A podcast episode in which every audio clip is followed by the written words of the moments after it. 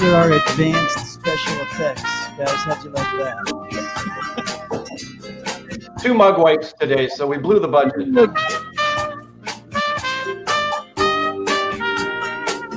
Good morning, everybody. Hey, gang. Oh, got my workout. I'm out of breath. Woo! It's the Post-Dev Learn Idiotic. How's everybody doing today? Hmm. Doing very well. Yeah, lots of folks joining us in the chat. Um, lots of folks t- chiming in right off the bat with where they're from, and we're like, we're all over the map. Ooh, that's kind of fun. We are. You know, it's hard for us to get the Australians and the New Zealands, because it's like, yeah.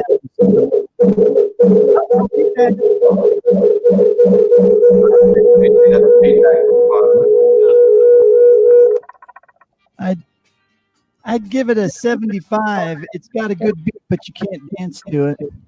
Yeah. yeah. We could sample it. Is that on our end? Um, I suspect so. Hang on a but second. But it's weird that it didn't show up beforehand. Scott's gonna dance to it. um, you mean hold my coffee, Scott?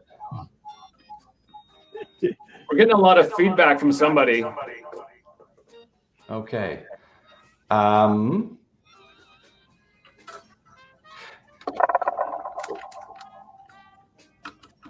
Yeah, it shouldn't be on our end. But it is weird that it wasn't happening ahead. Right? It, it, it, we've had this happen before, where when we're in the green room, it's it's totally echo-free, and then we go live, and all of a sudden something with the audio in the platform changes. So, hmm. um, it, how long is the cord on that Snowball microphone? I think we're okay. Yeah, it didn't. It, wait.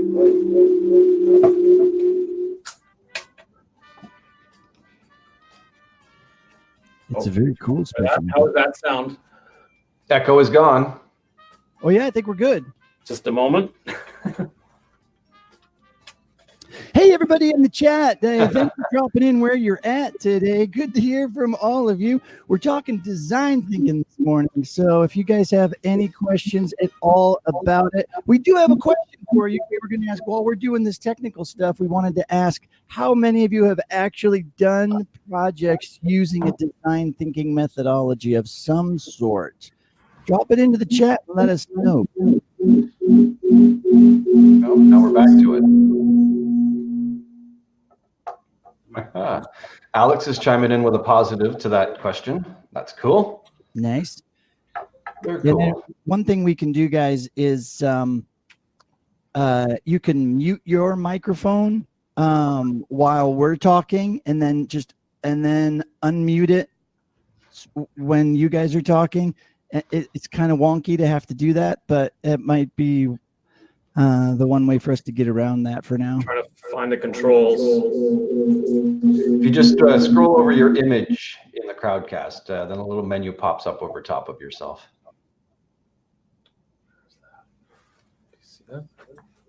Yeah, and that settings wheel will help. so, so let's see. Just Alex has done some design thinking, huh?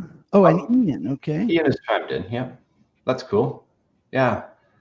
It's, um, I mean, we've had a few conversations, um, a couple or three anyway, here on Idiotic about this area of topicality in the past, but I think it's something that's still pretty fresh for most folks in our world anyway.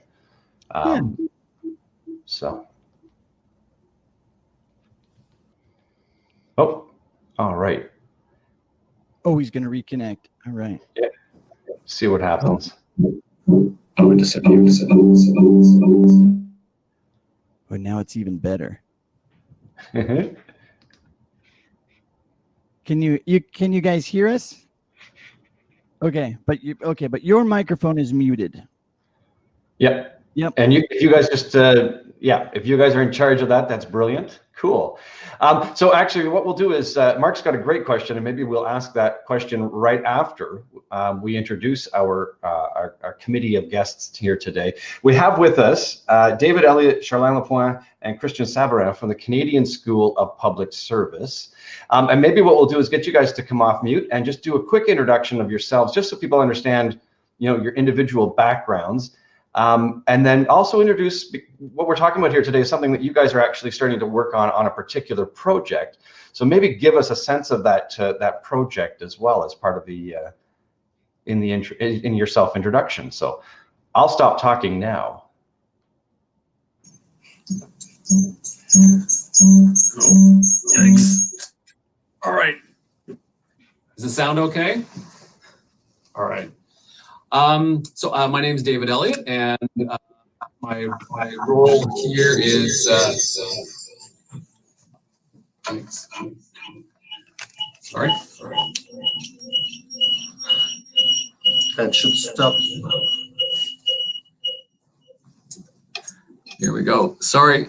All right, let's try this. Um, so I'm a senior learning experience designer. So I uh, help facilitate and lead teams using uh, design thinking in the application of uh, developing learning products and learning experiences. And so we call that learning experience design, but it's basically design thinking in the learning field. And these are my colleagues, so I'll turn over to Charlene. So Charlene Lapointe, I'm also a senior learning experience designer, uh, working currently as one of the co-leads on uh, a big flagship project that we're Um, where, where we're reimagining how uh, managers in the public service uh, get to um, use their financial delegations. So it's a big project. And I'm Christian Sabourin. I'm a web developer. Uh, I had no prior experience whatsoever in uh, U X. Um, so this is, has been a very great learning experience for me. And uh, the participation in the project uh, got us to do some innovative stuff. We'll be talking about that later. And I think maybe it was interesting just, just hearing Charlene introduce the project that we worked on. And I don't know if people understood what that is, but um, it might have sounded dry uh, and it might have sounded like something not to get excited about. And I will admit that I might have felt that way when the project was introduced to me. But getting to work with that content through the design thinking methodology with a collaborative multidisciplinary team, it's it's been totally fascinating. So it's uh, that alone, I think, is a message to uh, to to give to people that uh, just the methodology itself can make almost any content uh, a pleasure to interact with and and, and re reimagine. I remember in the research phase, uh, we were we were talking to a lot of different users, managers who'd been uh, using the, the current version and. Um, they were saying, like, one of the sound bites that we got was, you can't make this stuff fun. And so we thought, all right, challenge accepted. Let's make, let's, let's figure out a way to make this learning experience uh, more, uh, more pleasant for everyone. And I, I, I think we're getting there. Yes. Yep. Good. Oh. Um. So, um, Mark in the chat did ask, and I think it's maybe a good place to throw something in right now. Mark in the chat did ask, you know, what is design thinking even? So maybe let's let's start from that perspective and then start talking about, I guess, what it's what you're using it for and et cetera in your particular project. And I'll go back on mute here. Okay. Yeah, that's a great question. Oh, we're really. Is there an echo? Oh, it's good. It's good? Yeah. Let's go with that.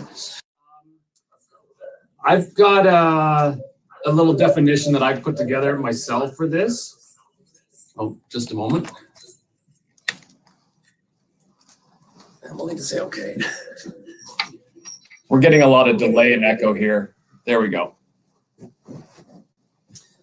Uh, so I would say uh, design thinking is a collaborative working format used to identify problems and produce desirable, feasible, and viable solutions through an iterative process of testing and refining based on engagement and feedback, uh, user engagement and feedback. And I think what's a, a couple things that are key with that definition, and the, the collaborative part is huge. The iterative part is essential. So it's not just the first idea you come up with, it's putting that idea out there, trying to come up with lots of ideas, putting them out there, testing them. The user feedback is absolutely essential. Um, but what's unique about, I think, design thinking is the really conscious problem identification phase, which often people kind of jump, they see a symptom, they think they've, they've diagnosed it, and they start moving to solution.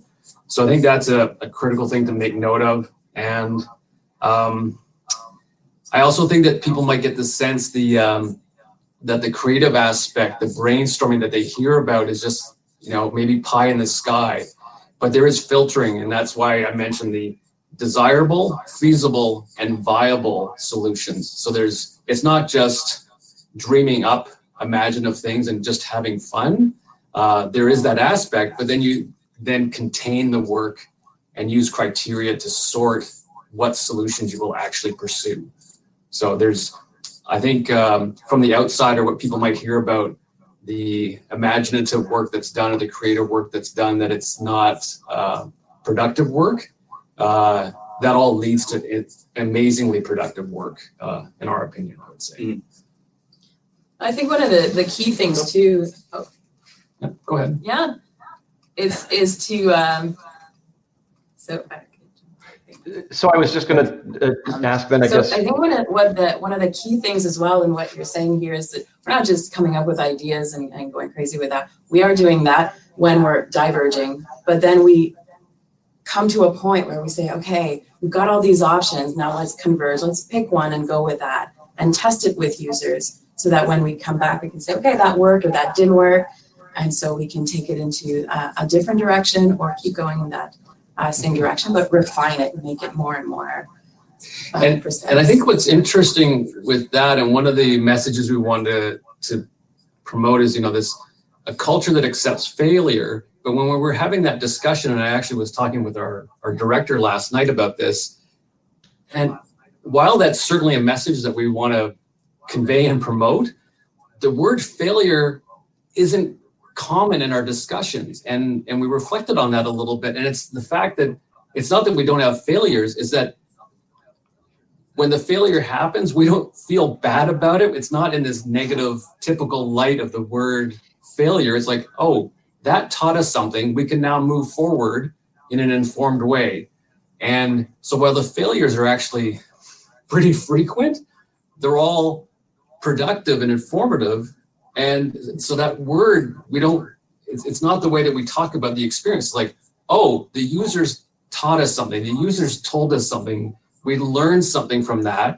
And that's the, to me, it's, you know, there's this, uh, you know, optimist, pessimist, glass half full, half empty. To me, the glass is always full because there's always something that with the worst, the worst day out and the feedback you get, it's like, now I know how to move forward and, and not to go down that wrong path. So it's, yeah. yeah. I think, I think so the culture is there to remove the idea of blame when you have failure. You know, you you, yeah. you, you tried something. We're courageous in trying something. You went out there, you tried it, didn't work. All right, let's try something else. Moving on. Yeah, could could you guys help us by understanding or, or giving us a bit of info about the actual, the problem then? You mentioned, you know, identifying a problem. So tell us a little bit more about that so we all have a better understanding of what you were what you were using the tool of design thinking to to achieve.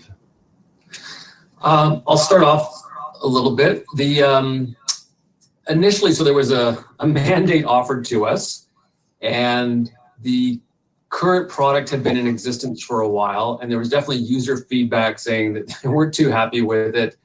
Um, and it's also it, it's it's it's a bit complicated because it's tied in with multiple other offerings, uh, and it is an online uh, experience. Uh, but we wanted to, rather than than taking that information at face value, you you, you want to probe on it and talk to people and and find out what's actually happening for the user, not just the the level one evaluation data and say, well, what's what's happening there. So I'll maybe ask you guys to pitch in on some more. Um, Initially, uh, we were told, okay, develop an online product, but we, we've actually went further and said, okay, is there a problem? what is the problem and what is it that the, well, in our case, our the, the target market is managers. What is it that managers want to do their job?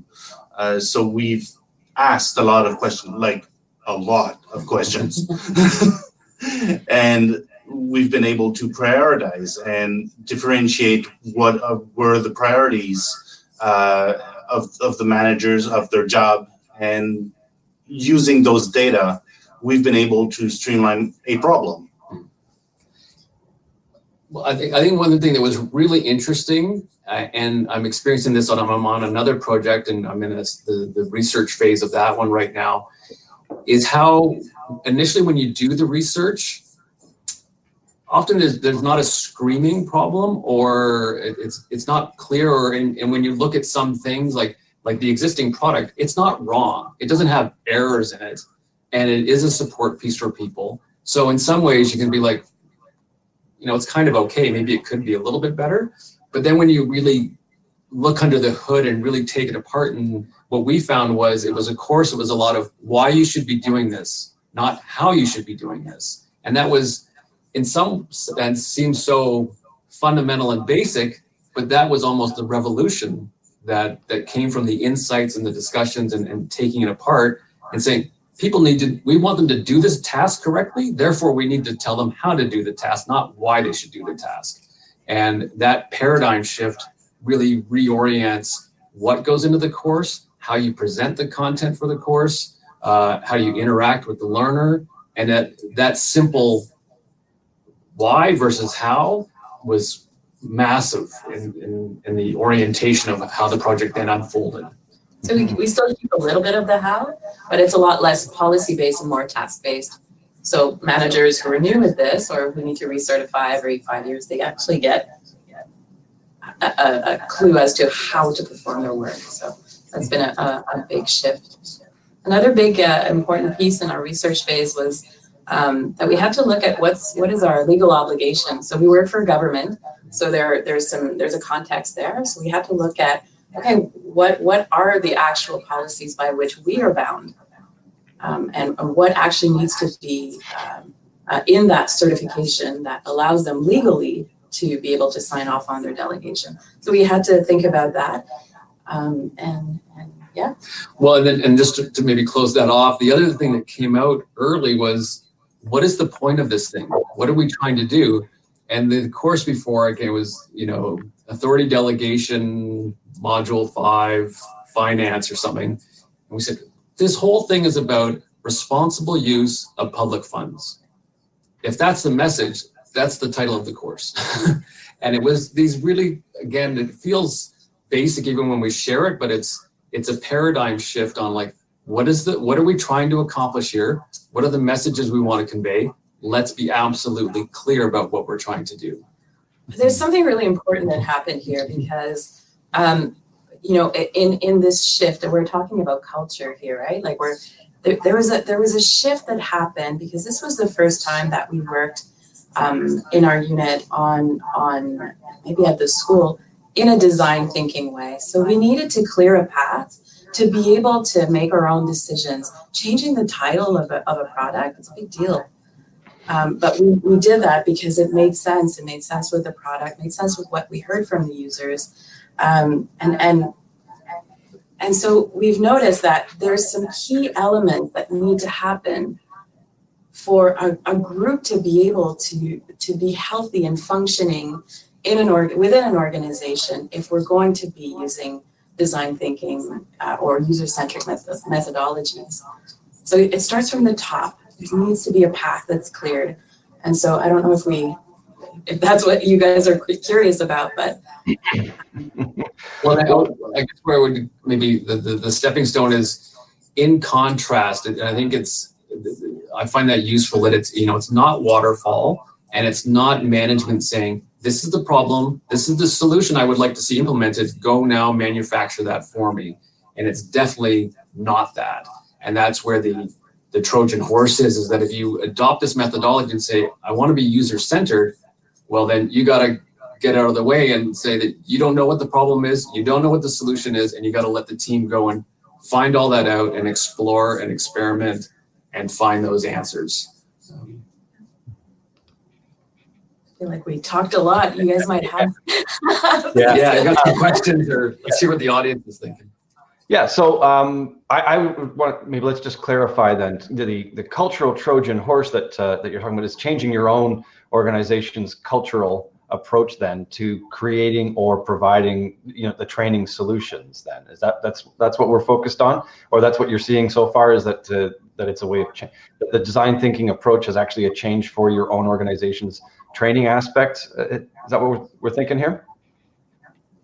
So it's, we're getting a lot of feedback still on your voice, uh, Chris, but I think what I heard, um, the this project, this A D T project, the Authority Delegation Project, was the first time the the, uh, the Canada School of Public Service had tried out this really committed attempt at applying design thinking. Some earlier attempts that happened, and maybe Charlene can speak to that, um, with good intention, but not with the same kind of support and structure and and clear methodology. It was just like, what we used to do didn't work, let's try something different, but they didn't the, the something new wasn't fully supported and articulated, versus this time it was, there is a methodology that exists, let's use that, let's fully commit to it, not dip our toes in it, but say there needs to be a multidisciplinary team, they need a place to work, they're going to need time to do the work. And that was Um, we had just had fantastic management that, that created that, was committed to that, allowed for that. Uh, and then uh, right now I'm starting another uh, project using the same methodology here at the school, um, as another kick at the can. Uh, but I think um, this this project, is it's not complete, but it's it has proven itself already. And um, well, these projects, they, they, they all take time. Uh, it's there's just been so many fruits of the labor seen uh, in uh, the product itself, how the work is done, the team uh, effectiveness. Um, and one thing was very interesting for us, and what's you could tell was different in government, is when we were out soliciting feedback, we would get unsolicited comments about, I'm really glad to have this opportunity to comment or to contribute. And that in itself is another culture shift. Uh, but it was nice to hear that without having to probe or fish for it, that um, people uh, recognize that and then were generous with, with sharing uh, that input with us. I, I think there, we can't hear you uh, that well, but I think you mentioned a part about training. Uh, and training has been part of the foundation of the group as well. Uh, most of us have been reading a book called Sprint uh, that uh, gave us direction, a bit about the direction, uh, the how we should proceed.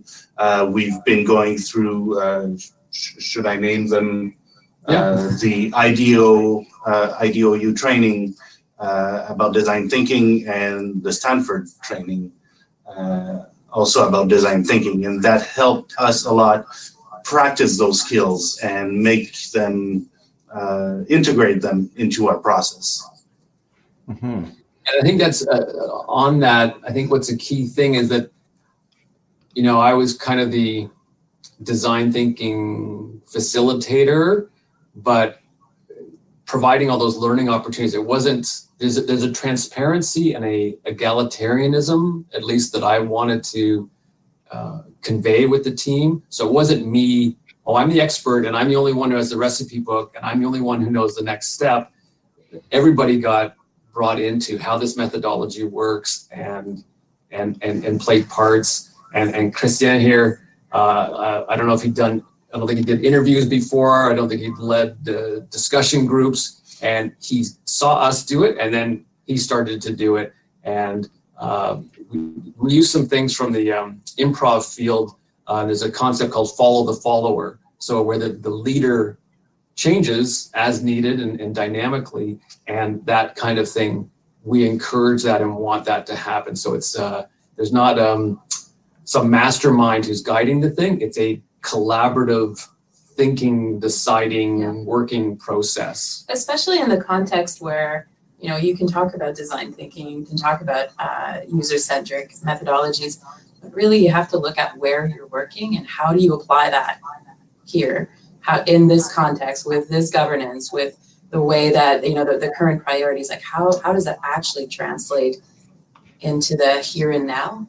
Um, and so having, as you mentioned, we have really good um, vision from our from our management team who said we're going to create some space and, and, and physically created some space where multidisciplinary teams um, moved in together um, to be able to work together and overhear each other's conversations and continuously work uh, collaboratively. We meet every morning, Scrum uh, type uh, meetings. You know, we keep each other accountable and support each other. Again, try to take away like the, the, the blame culture and really like how how might we, the how might we question has pushed us through so many uh, different situations. And so it's really about like creating that bubble so that this group can work together, but in a context that, that exists. And that context, that outer layer is the culture. And one of the ways, and, and maybe you want to talk about the reporting out and, and mm-hmm. and how that impacts the outer shell.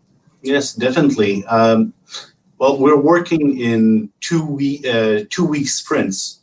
Um, so basically, starting uh, on a Tuesday and working four days a week uh, in two week sprints. And at the end of these two weeks, we have a sprint report. And now, in government, we might be used to reporting up, but in this case, we're reporting out.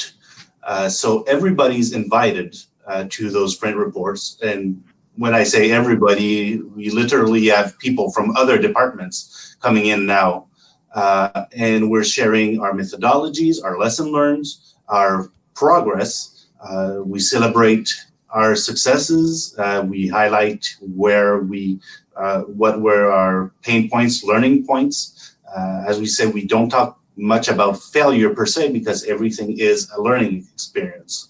Um, so we share how many um, people we've interviewed that week uh, in that sprint period, because at, in every every sprint period, we do interview people. Uh, so our progress is always tested against um, uh, tested against real life users, and we're sharing that in the in our Uh, sprint report. And it had the effect that upper management was there. So we were kind of reporting up, but not really, because we were not asking for permission. We were just saying, here is what we've done. Here is what we've accomplished. And um, at least the, the upper management could report to even upper management to say, hey, these guys are working. They're working hard, and it's giving res- it's giving result, even though at first uh, the, our sprint reports were a lot more about process and lesson learns. Now it's really about accomplishments and progress on the, the production. Yeah. And, you know, it's a common recommended practice, um, but I think it had a lot more value than I anticipated originally. It's all the things that Christiana has just mentioned, but And it, you know, it takes a bit of time to prepare the report and to deliver the report. But the fact that the team gets to stop and say, holy cow, look at look at all the people we talked to and all the things we did and all the things we learned. It helps you reflect on your effort, acknowledge and celebrate the, the accomplishment. And it also helps you synthesize and, and reflect on, oh, okay, there's, you know, there's these several insights that came up over this just this two week period that's that's adding to our understanding and our ideas of, of the project. So, to me, they're immensely valuable in the, the group dynamic, in the relationship with management, with um, yeah, sharing uh, with other other groups. As Christian mentioned, we it's an open invite. Um, we have lots of different people in the room, but we also do this. Basically, we, we webcast uh, the sprint report. So anybody in government, uh, and it could be really anybody anywhere uh, across the country, can join in and, and hear what we're up to and, and engage with us and ask questions in the, in the question and answer period. And that sprint report also allows us to do some, some reflecting and, and orient the next steps. Um, and that's, that's, that's been really helpful. Cool. So we have a couple of questions um, that have been asked in the question panel. Hopefully you guys can hear me. Hope um, has popped in a question. And I think part of what your conversation so far has talked about, about this, but she is asking, um, what if management perceives they know what the problem is and has a general solution you were supposed to implement? How does design thinking fit? Yeah, that's an excellent challenge. that's, a, that's a challenge, and a, it's an excellent question. What's really nice um, with the design thinking is that that problem identification phase, uh, often referred to as an empathize phase, and that things are evidence-based. It's not, I think, I saw uh, this kind of thing. My gut feeling. My gut feeling, and we, we definitely, that's, it comes up, but then it's like, you got to show me some proof, show me some evidence. And it's not, uh, you know, I need to do a four thousand person survey and have, you know, massive statistical analysis on it. But, you know, if you go and talk to a dozen people in the right target group and they point you in a different direction, you need to listen to that and be responsive to that.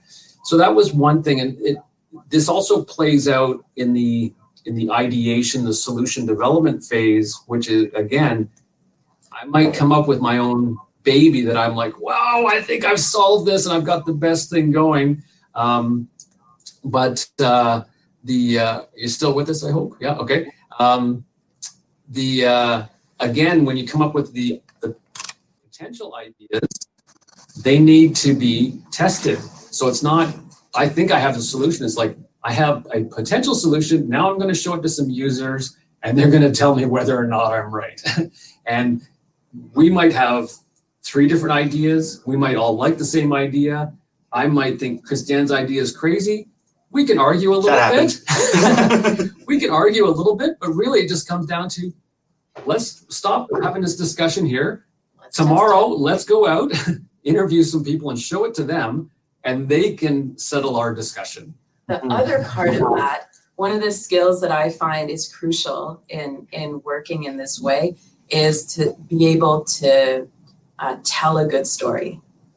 If you can use the data, transform that data into storytelling, and then you bring that up to the, the powers that be, and you say, here's what the data says, and here's the value that we think we can bring by answering this question. I think that's half the battle, maybe three quarters of the battle. If you're not good, and I'm, I'm just going to be really humble and, and, and saying that this is a skill that I've been developing over the last uh, few months is, is how do I tell this story? How do I make it sure that what, what I think the users are saying, that message actually reaches the right people? I've been really practicing that. And I don't know how you can do this work if you're not a good storyteller using data. And, and I think what's to support that, the there's a complexity with the data because it's, you know, oh, a focus group, you know, told us some of this stuff. And some of the level one data says some of this. And the reaction to this prototype was this. And there's a lot of synthesis that needs to be done. And if you just tell that story in a disjointed way, you know, evaluation data said that, period, stop. You need to connect all those dots and paint a picture that brings all that together and says, all of this is pointing in a certain direction. And that's the, the storytelling helps, um, I think, the group synthesize, but also uh, get others on board with the direction you're taking because you've been able to um, convey a lot of information in a nice package. That's digestible and that, that people can take and, and report themselves back up with. Or yeah. I hope that answers the question. No, I think it's interesting that the, the you're using information to help people change their minds about the process, not just about uh, changing and and behaviors of your target audience as well. um, exactly. Hope Hope has another question in the in the in the question list as well. Uh, are there things that uh, use cases where maybe design thinking doesn't actually make sense? Yeah. Yeah, th- th- that's a great question. Um, I don't know where the line is, but there are there are situations where you know what the problem is and the solution. And I would say those are, you know, situations that you've encountered before, and that the best, using storytelling, an example I would say is, you know, when you've got a flat tire and there's a nail sticking out of it, you don't need to brainstorm or do more research to say, is this really the source of the leak? And then you also don't need to brainstorm on, how could I patch this? We know how to patch tires. Use the method that's tried and tested. Don't say, I'm going to try duct tape this time. I'm going to try crazy glue.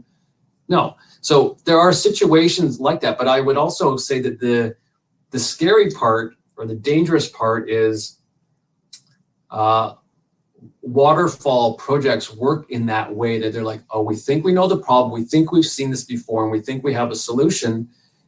And I, I don't know, there's not a lot of waterfall projects that work, you know, the way that they're dreamed up on paper at the initial phase and play out exactly as planned and hit the target that they think they're going to hit. Um, and you might be missing opportunities to do something better, to do yeah. something more interesting, to yeah. be, just because you haven't asked yourself the question mm-hmm. of what actually is the issue, how, you know, how might the best way to address this issue yeah. be, right? Mm-hmm. And I think that there's um, a, a trap that, that that's easy for us to fall into. Fixing things is, it's fun, it's easy, you feel like you accomplished something. And uh, one of the thinkers in this space, I think it's Don Norman uh, with the Nielsen Norman Group, and he talks about human-centered design. And one of the points he talks about is that um, optimizing like an individual unit does not mean you optimize the whole. And definitely there's a systems thinking aspect uh, to design thinking. And I think that's a, a trap that uh, I tried to I conveyed to the group when we started, because when we looked at the the, the current offering, it was like, boy, this paragraph could be clearer. Wow, this this visual here could make, you know, could, could be done so much better. Even if we did that, it still would have, would have been a course that would have addressed the, that why topic rather than the how topic. And so optimizing those individual components really wouldn't have got us down the road at all. We need to step back even further. Yeah, yeah. yeah. To come back to the question, um, I'd have a quick answer saying, if you don't need many people fixing that problem, you don't you don't necessarily need design thinking. Uh, if you do need to assemble a team or to have a process going on, then design thinking might be a, a good solution, because you have to rethink the process as well as the product.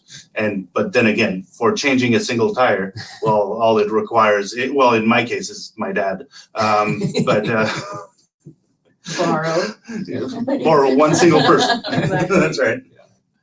Um, there's there's definitely conditions of success, though. Like you, you you can say, you know, what's what's a good project, what's a bad project. But honestly, if you have a, even if you have a good project, there needs to be some some conditions for a project to be able to work. Um, having some trust uh, within the organization, you know, trust your group to be able to do the thing. Trust each other within the group to be able to do the thing, I think, is a big one. Uh, uh, think about how power is distributed um, within the group. Um, think about how, you know, the language, we talked about failure versus learning experiences. So, and, and, and do you have the commitment of everyone? Like, do you have subject matter experts on your team? If you don't, maybe your project doesn't work at all. So do you have all the pieces that you need in order to be able to make that that garden flower, you know, like not just planting the seeds, but are they actually uh, working? Uh, and I, this is the last point I would say with this is, um, I think of the uh, Abraham Maslow quote where he says, you know, if all you have is a hammer, every problem you see is a nail. And I think that the traditional waterfall approaches to complex projects can play out that way when, as Charlene said, you might be missing, you might be missing the boat entirely, or you might be missing just amazing alternative solution opportunities that you're denying yourself to even explore. Um, so. Yeah, like this big bias that you have. Mm-hmm. Yeah, very, very good stuff today, you guys. Oh. What a perfect place to wrap up. You guys put a nice fine point on the end there. I, I love it how storytelling and improv and a lot of these topics come up in conversations around design thinking and how we can utilize that to solve problems in the work that we do. Fantastic. Thank you, guys. Yeah, thanks so much, guys. Thanks for joining us this week. They really flew by. Yeah. Whoa, where'd it go? It's time to yeah. dance, bro. Yeah. Okay. Hey, where, how can people get a hold of you guys before we go real quick? Oh, boy. I'm on Twitter, Charlene Lapointe. I'm, yeah, yeah uh, Twitter and uh, LinkedIn uh, for me. And uh, I can share some stuff that maybe you guys could just post uh, as well. And um, sounds good. That. Yeah. Yeah, ha- happy to share. That's why we did this. And uh, um, so, yeah, please reach out if you're interested. Awesome. Excellent. Sounds good, you guys. Hey, everybody, thank you in the chat for hanging out with us. Let's dance out of here.